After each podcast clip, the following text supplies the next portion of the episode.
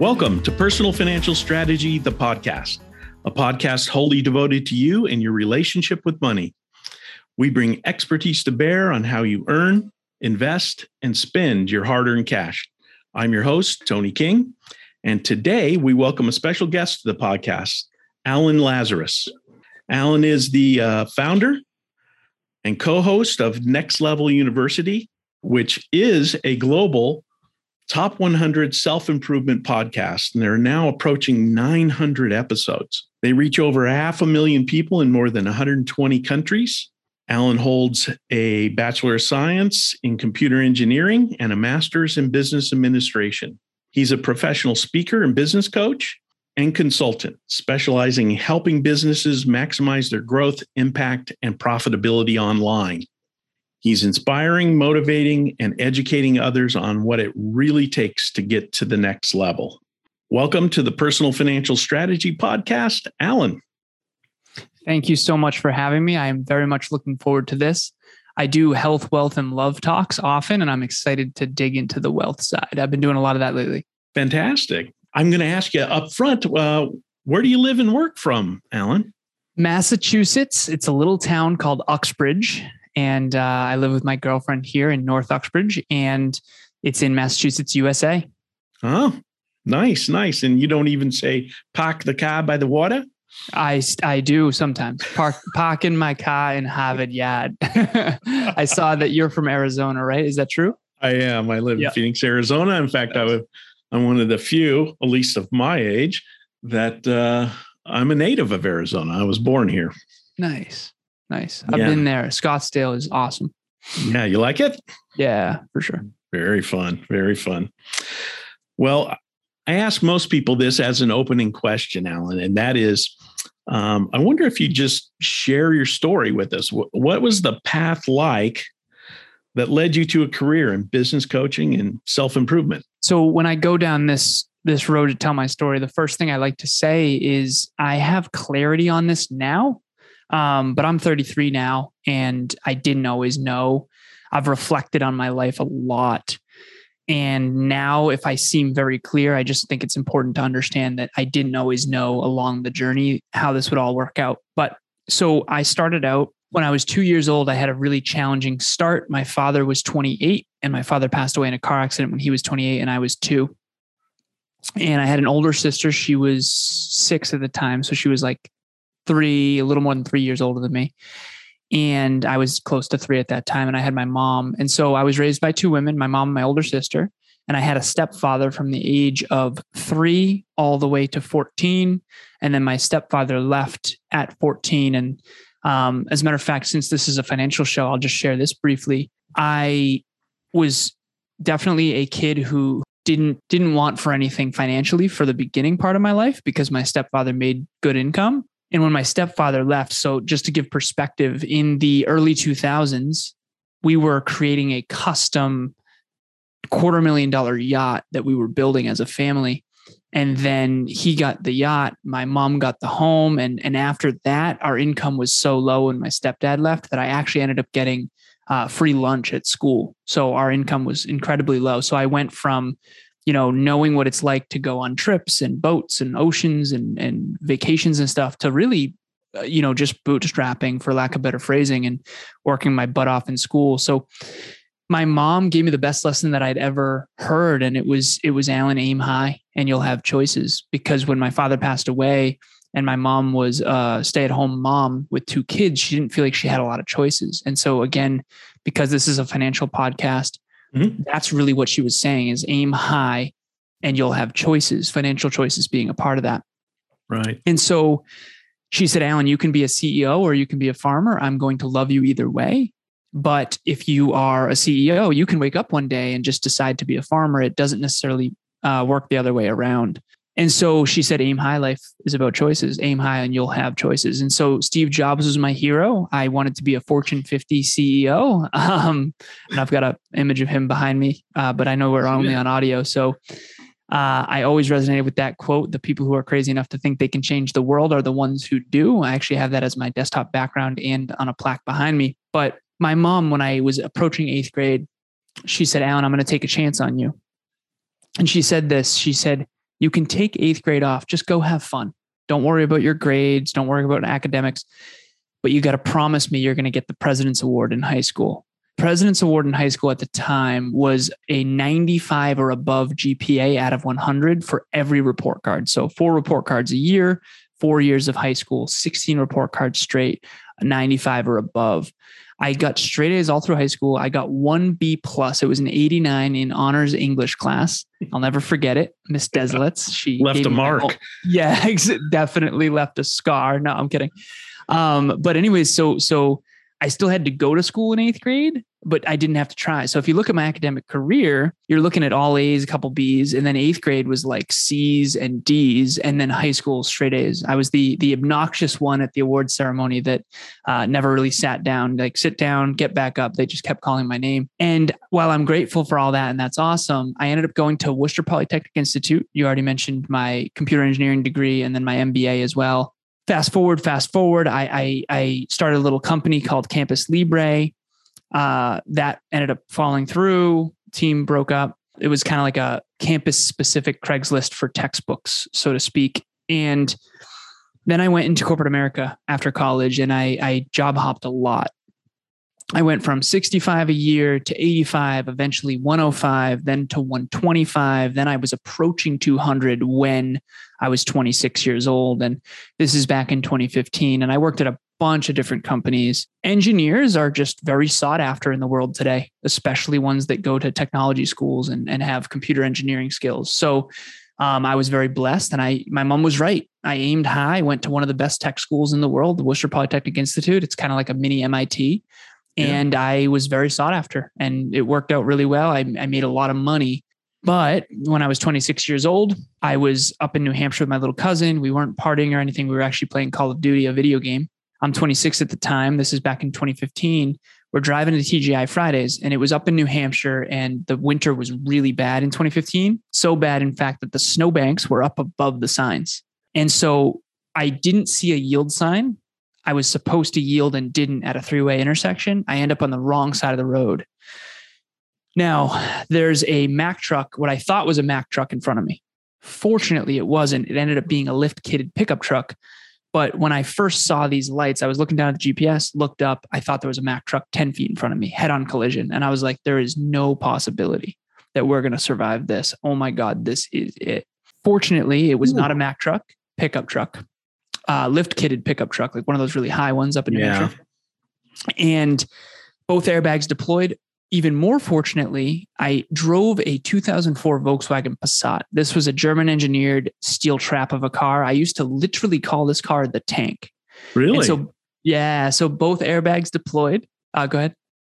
No, I was just, I'm surprised to hear that. I didn't know Volkswagens were constructed so oh, I loved this car. Yeah, the Passat saved my life. It was a tank. It was a very heavy, nice car. Honestly, yeah. it was 2004, yeah. but and again, I I saved a ton of money back then. So the reason I bought this car, a little backstory, five thousand cash.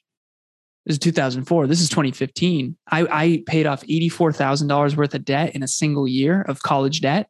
Wow. Back in 2014, wow. um, which I just bootstrapped. I lived at home with my mother. Right. I spent no money I made a lot of money and I drove a crappy car or a quote unquote crappy car, but I'm grateful I did that because that ended up saving my life. Yeah.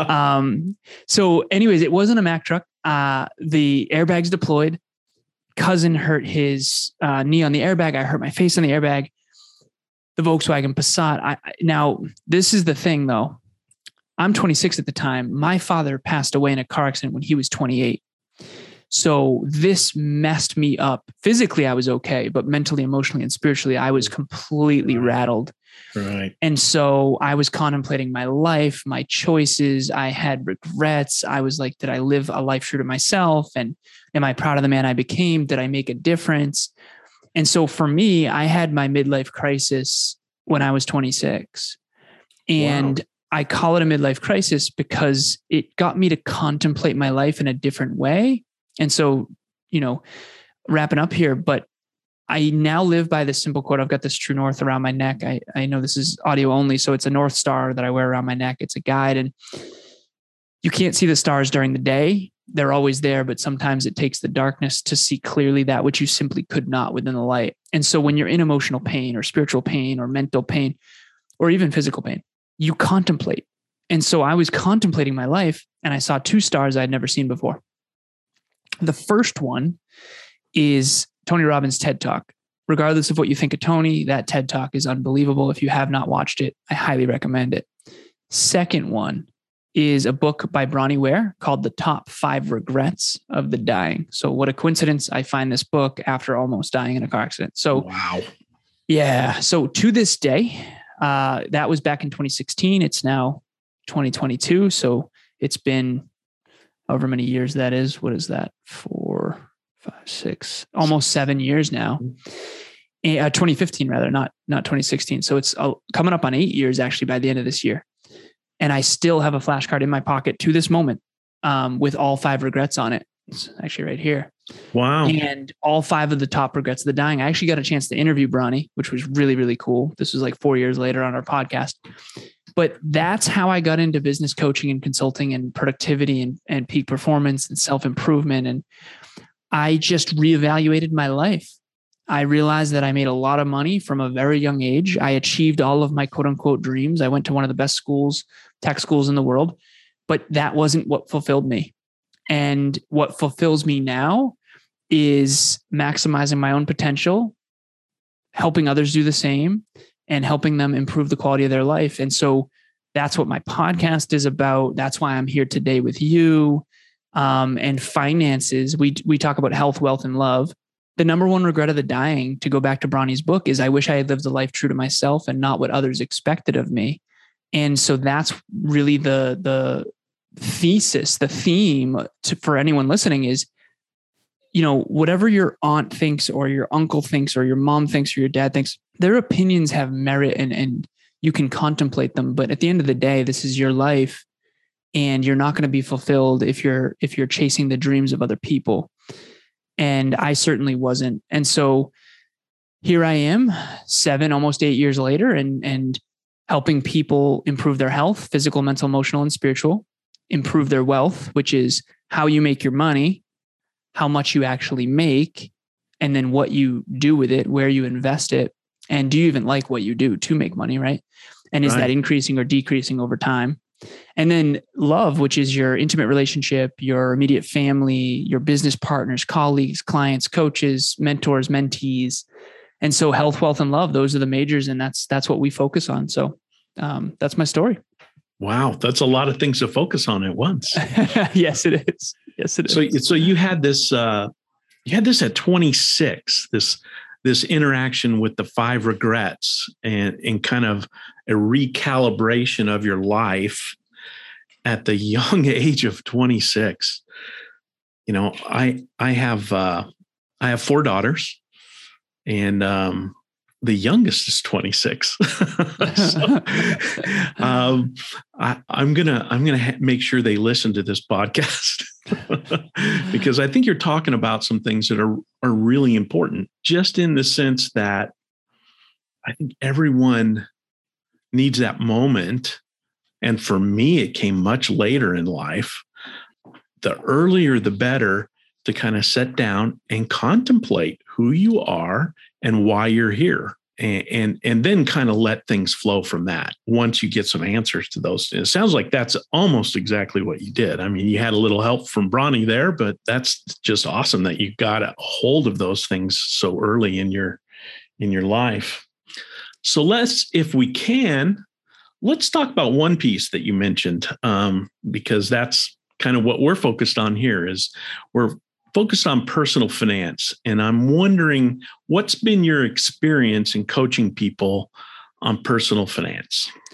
Well, I believe that personal finance comes down to three main fundamentals.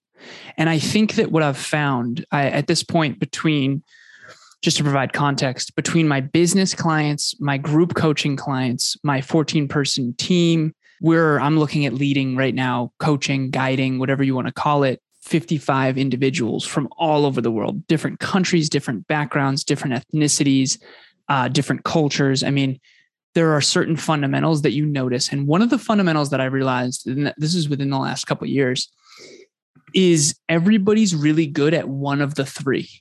One of the three master skills of finance, everyone's good at one of the three. Usually you have a one really good one, one terrible one, and then one decent one. And I'll give you all three of them. And I'm sure you talk on the show about these three because it's really quite simple. It's not easy, but it is simple. It's just like fitness. It's actually pretty easy to exercise every day and eat below your caloric set point, but not everyone does it.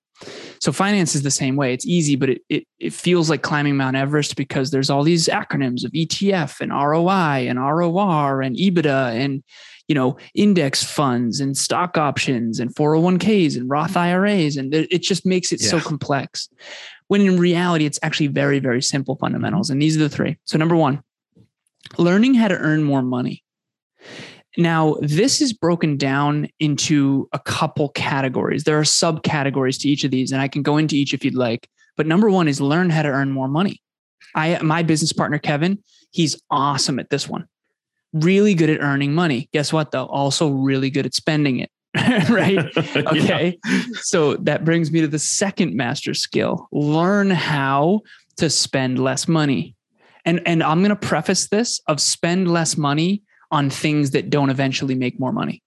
Okay. So I, I like to refer to the second one as not just spend less money, but spend less money on, let's say, less than ideal things. Okay. I'll give you an example. If you're going to spend $20 on a great finance book, excellent. Do that immediately. If you're going to buy new $150 shoes only because they look nice, that's going to be a bad habit, financially speaking. So, yeah. third master skill first one, learn how to earn more money. Second one, optimize your expenses, learn how to spend less money, right? Especially okay. on needless things. Number three, and this is the most complex one that people people get daunted by, learn how to invest your money intelligently. Now, you know, in the context of if you're going to choose between Walmart or Amazon, if you if you can anticipate the future, obviously Amazon's ahead in terms of the online e-commerce. So Walmart might not be a bad investment, but it's definitely not as good of an investment as Amazon, in my opinion. So your ability to anticipate the future is predicated on what you're going to bet on today. And so we can go down each of these if you want, because I'm mm-hmm. I'm happy to go deep into the sub facets of each category. But there's two people. Let's say this: person A and person B. Person A, uh, I'll actually use my someone I know. I'll keep it anonymous, but they they they never have made more than nineteen dollars an hour. Okay but they had excellent financial habits from a very young age and they have an investment portfolio and they were made very smart investments. Their father was actually in finance and was a finance teacher for 30 years, I believe. She's going to be a multimillionaire.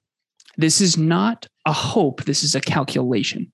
So that's the right. important part. I seem very confident, but it's because Kevin told me this. He said, Alan, you're confident because you're calculating these things you know they'll happen because it's a calculation, not a guess. And I said, exactly. But that's my engineering mind, right? So, right.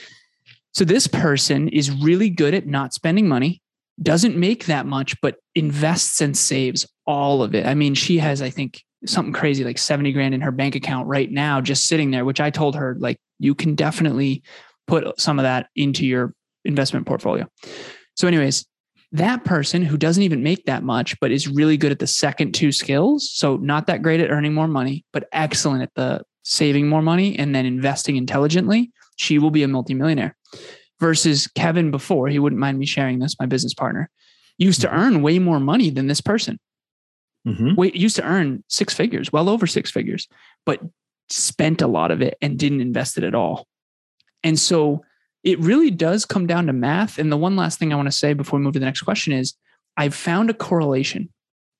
I remember I was talking to my ex girlfriend, and her and I get along wonderfully. She was my girlfriend in high school, and her name's Alyssa. She's sweetest thing. And she and I had reconnected many, many years later. We were together for like four and a half years during my early college years, late late high school years, and we had connected way later. And she said she used to say, ah, "I hate math," and I remember saying, "Okay, I want if I could take the amount of people in the world that say I hate math and then show how much of the wealth is in the is, is in the hands of the people who say I love math. I wish I could show people. Yeah, that'd be a so good I, experiment. right. I said to her, I said, if you knew the downside of saying I hate math from your a wealth financial perspective, trust me, you would start loving math immediately. Right. Uh, the compound effect, the the Yes. percent growth, all of that. So so if you're out there watching or listening and you aren't in love with math, that means you don't want to be wealthy. So just fall in love with math. It's simple math. It's not crazy hard to understand. Um, just remember, don't think linearly in an exponential universe. Okay. Unpack that one a little bit. All right. So, one of the reasons why I think people struggle so much to be successful in every area fitness, finance, everything is because they're thinking linearly in an exponential world. So, especially nowadays with the digital economy, I mean, that's why I said that I help business owners scale online. Because, I mean, Instagram, two years into its fruition, three years, I think, maybe a little more than that, maybe like five or seven they were sold to Facebook for a billion dollars Right. with 12 employees. See, 50 years No ago, Kidding. yeah, 50 Well- years ago, a billion dollar valuation of a company would would be thousands of employees, if not tens of thousands. Right. So it's a new world. It's a global marketplace. We're heard in 120 countries. I'm not starting a gym in my hometown where the only market are people that drive within 20 minutes. See, Yeah. we're starting a podcast that can be global. And so you have to think at scale. Yeah. So most people think linearly. They think, okay, if I take 30 steps, I'm going to be 30 steps away from here versus 30 exponential steps, which is 1, 2, 4, 8, 16, 32, 64, 128, 256, 512, right? And I'm a computer engineer, so I understand this. See, if you take 30 exponential steps, you end up circumventing the globe. Yeah.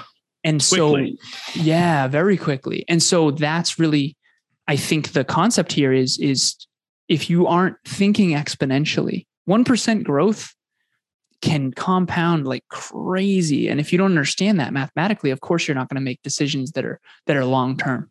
Gotcha. Gotcha. You know, this, I, I'm, I'm very intrigued by your second principle of, of personal finance, uh, learning how to spend less, or, you know, you could even categorize it. You know, you added a qual, a decision quality aspect to that where you're, you're, you're thinking about your spending and, and you're, you're kind of, uh, measuring the outcomes of the spending and, and making decisions based on those, not on just feelings or you know because we all know those go away. They're swift. I, I talk w- with our clients a lot about that particular thing. But we use a little different terms. We what we try and do in our process is isolate people's lifestyle. Everybody is living a lifestyle and it has a number attached to it. Mhm. most people don't quantify that number. Um, first of all, it's hard to go out. I mean, you you really have to spend some time on it, and Mhm. and most people don't like math. Yep. so, so they don't. They just don't. It's just something they avoid because they don't like math. But once you see what your lifestyle price is, you can then then now you're in a seat to make some quality decisions about your lifestyle. And we look at like some of the interior aspects of your lifestyle like you know we get really granular like we'll look at we expose to people how much they spent on restaurants Mhm. for the Oh. last 3 months on an average Yep. and most people i'd say 9 out of 10 look at the number and their jaw hits the table and the reason their jaw hits the table is they're not getting the return that they would expect for the amount that they're investing in restaurants. Now, occasionally, I have met a couple people that had very high restaurant numbers. When I exposed them to it, they went, Oh, wow, that's something. I said, Is this something you'd like to lower? Because it'll free up some capital to put towards investments. And they said, Absolutely not. That's my lifestyle. I get joy from that. Um, I like to pick up checks. It's who I am. I'm not going to change that number. And when I meet people like that, I'm I'm very impressed because they've actually thought it through. Right. They've they you know they knew the number was high before I told them. Yeah. yeah. and uh, and and they're okay with it. It's it's just an informed decision, but we try and show the advantage to what you're talking about, Alan, is which is if you if you can cap your lifestyle and keep it at a certain level as your income grows, you will have all kinds of money to invest. And yep. that those investments then to you, to borrow your phrase compound over time and you will have more money than you ever dreamed you had. But a key is keeping that lifestyle at at a point you know you want to live a lifestyle that you're happy with you don't want to suffer but there are uh, trade-off decisions to be made along the journey so that, that's how we kind of address that second point um, the, the, the simple version of that is you can play now and pay later that's right that's a credit right. card play now pay later yeah. or you can pay now and play later.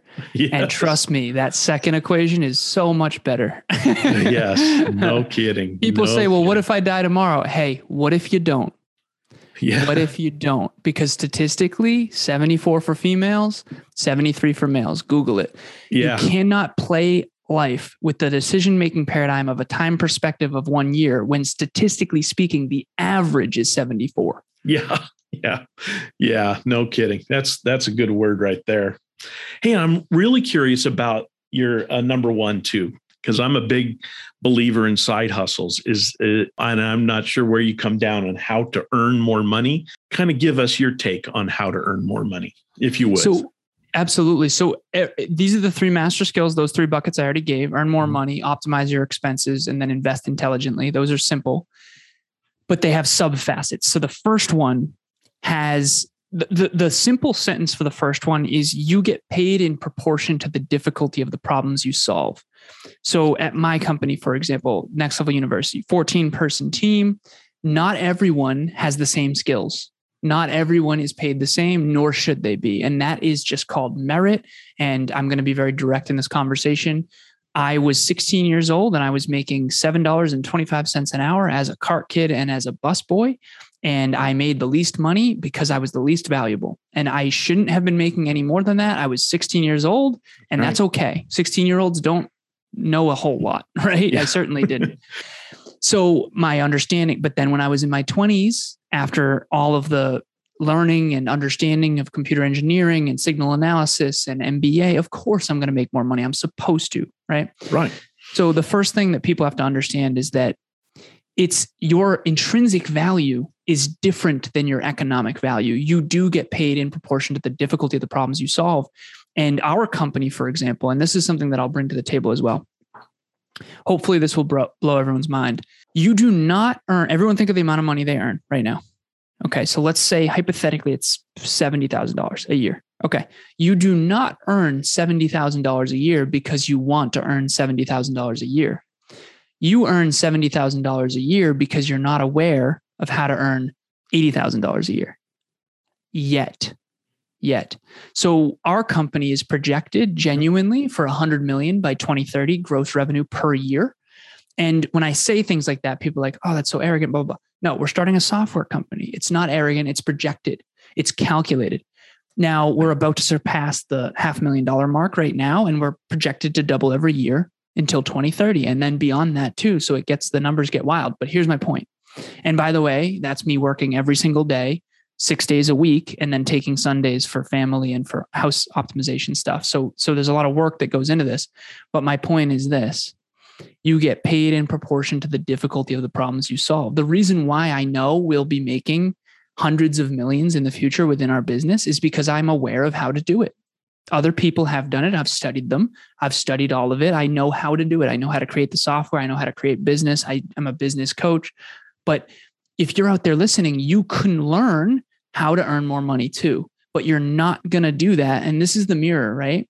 I was on a, virtual event. We do monthly virtual events and they're on Zoom and they're private. And it's awesome because you get to talk about these taboo topics like finances.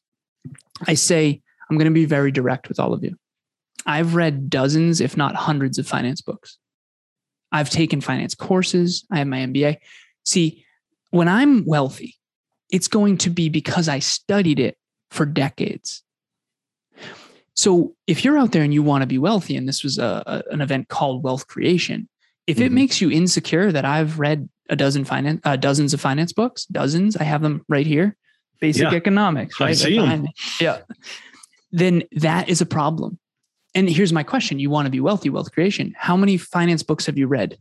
Yeah, I know that. See? Yeah, that's exactly it. And so to to the, there's three sub facets of this first one that I want to give you before we move on. How do I earn more money, Alan? Thank you for the deeper understanding. Okay. Number one, you get paid more money by doing something that the world desperately needs. So, Michael Jordan, millions of dollars, best basketball player in the world. Guess how much Michael Jordan would have been paid to pay, play basketball 100 years ago? He would have been bucks. paid zero dollars. Yeah, exactly. because no one was, there was no market for it. Right. Okay. Mm-hmm. One of my clients was an Android coder the world desperately needs Android coders, and there's not that many of them compared to the demand. He made $200,000 a year working four hours a day. Now he has his own business and he's in NFTs and he's doing way better than that now. He made his annual income into, I think it's monthly income, which is awesome. But anyways, so my point is, is the first one is, is what you're doing desperately needed? Yeah. Because if it's not, you're in trouble. Second, second facet. Go ahead if you want to. No, I'm I'm okay. just agreeing with you. Second facet. Second facet is how good are you at it in comparison, statistical comparison. Now, people say comparison's bad, blah, blah, blah. I know. In statistical comparison to the other people in your field, how good are you at what you do? Mm. So, number one, how needed is what you do. Number two, how good are you at it? You should pay Michael Jordan more than Joe Schmo. That would be very bad business choice for you not to pay him more. He's mm-hmm. the better basketball player and he's entertaining and he sells tickets and sells stadiums and sells merchandise. Yeah. Okay. It's not in his intrinsic value. Joe Schmo and Michael Jordan spiritually have the same value. Economically, not even close, nor should they. Okay. Mm-hmm. Number three. So, first one, how needed is what you do in the world? Number right. two, how good are you at it compared to the other people who do that same thing in the world? Number three, how difficult would it be to replace you to that specific organization? Interesting. So we, yeah, we have an amazing COO. His name's Alessandro. Alessandro is so unreasonably valuable to our organization. He knows that. We know that. Awesome right? Of course, Alessandro is going to get a raise quicker than the other team members, and he should. Meritocracy matters, right? We're not pretending here we have real tangible skills, and mm-hmm. the value of those skills is predicated on the context. Michael Jordan playing football or baseball, which he tried to do, should not pay him $10 million. Playing basketball, you definitely should. So, see how his value is determined on context? Yes. And so that's super important. So those are the three sub facets. Um, to sum them up, number one, how good are you at what you do? Number two, how needed is it in the marketplace? Number three, how difficult would it be for the business owner you work for to replace you? Or if you are a business owner, how difficult would it be to replace yourself? Um, yeah. Which is interesting. Yeah, which it, you know that that is an interesting one to think about. Now, this is going to be a little tangential, but last week I talked to a gentleman who values businesses. He puts, you know, businesses sell all the time. I saw that episode. Yeah. Oh, did you? Um, yep. And uh, he talked about if if that's your goal, if that's your end run as a business owner, is to sell your business for X millions or whatever, and then you're going to ride off into the sunset or go do something different. The necessity of your business living on beyond you. So you kind of have to work your if that's your goal, you kind of have to work your way out of the business so that the business can continue without you. But if you're like as you were referring to, um, if your gig is you own a business and that's who you want to be, then it makes sense to stack your value inside your own business and bet on yourself and and, and do well. I like I like what you're where you're going with there. But even inside of that, it kind of you know the motives you have to you have to kind of tweak your value according to your end goals and we're talking about earning more money here so it's it's it's a worthwhile reflection to just ask those simple questions that you listed out. Um, and i think those three questions uh, are all pointed to what is the value what what value do you bring to the table in your current job? Exactly. And if it's if it's not much you're in trouble. Yes. If it's not much you're in trouble. Yeah. you're on ice. Yeah. Yeah. That's good. Well this has been awesome i'm gonna wrap now and but i want people uh, our listeners the strategists to know how they can get a hold of you should they want to continue conversations or connect with you in any way what's the best way to get a hold of alan Lazaros so, Next Level University is the name of our podcast. And the reason I say that is we're on every podcast platform, we're on YouTube, and it's spelt just like it sounds Next Level University. And my contact information is in the show notes of every single episode. So, my Instagram is in there, my LinkedIn's in there, my email's in there. Right now, between my assistant and I, we get back to everyone who reaches out. I don't know if that will always be the case. Um, but right now we do. And so if this resonated, reach out. I'm happy to help in any way that I can. And I love this stuff. I mean, you and I got to geek out together. So, yeah, we did. so if anyone has any bit. questions, reach out. Yeah. Well, thank you, Alan. Thanks for being with us today. Appreciate your input, appreciate your thoughts, and wish you all the best in the future.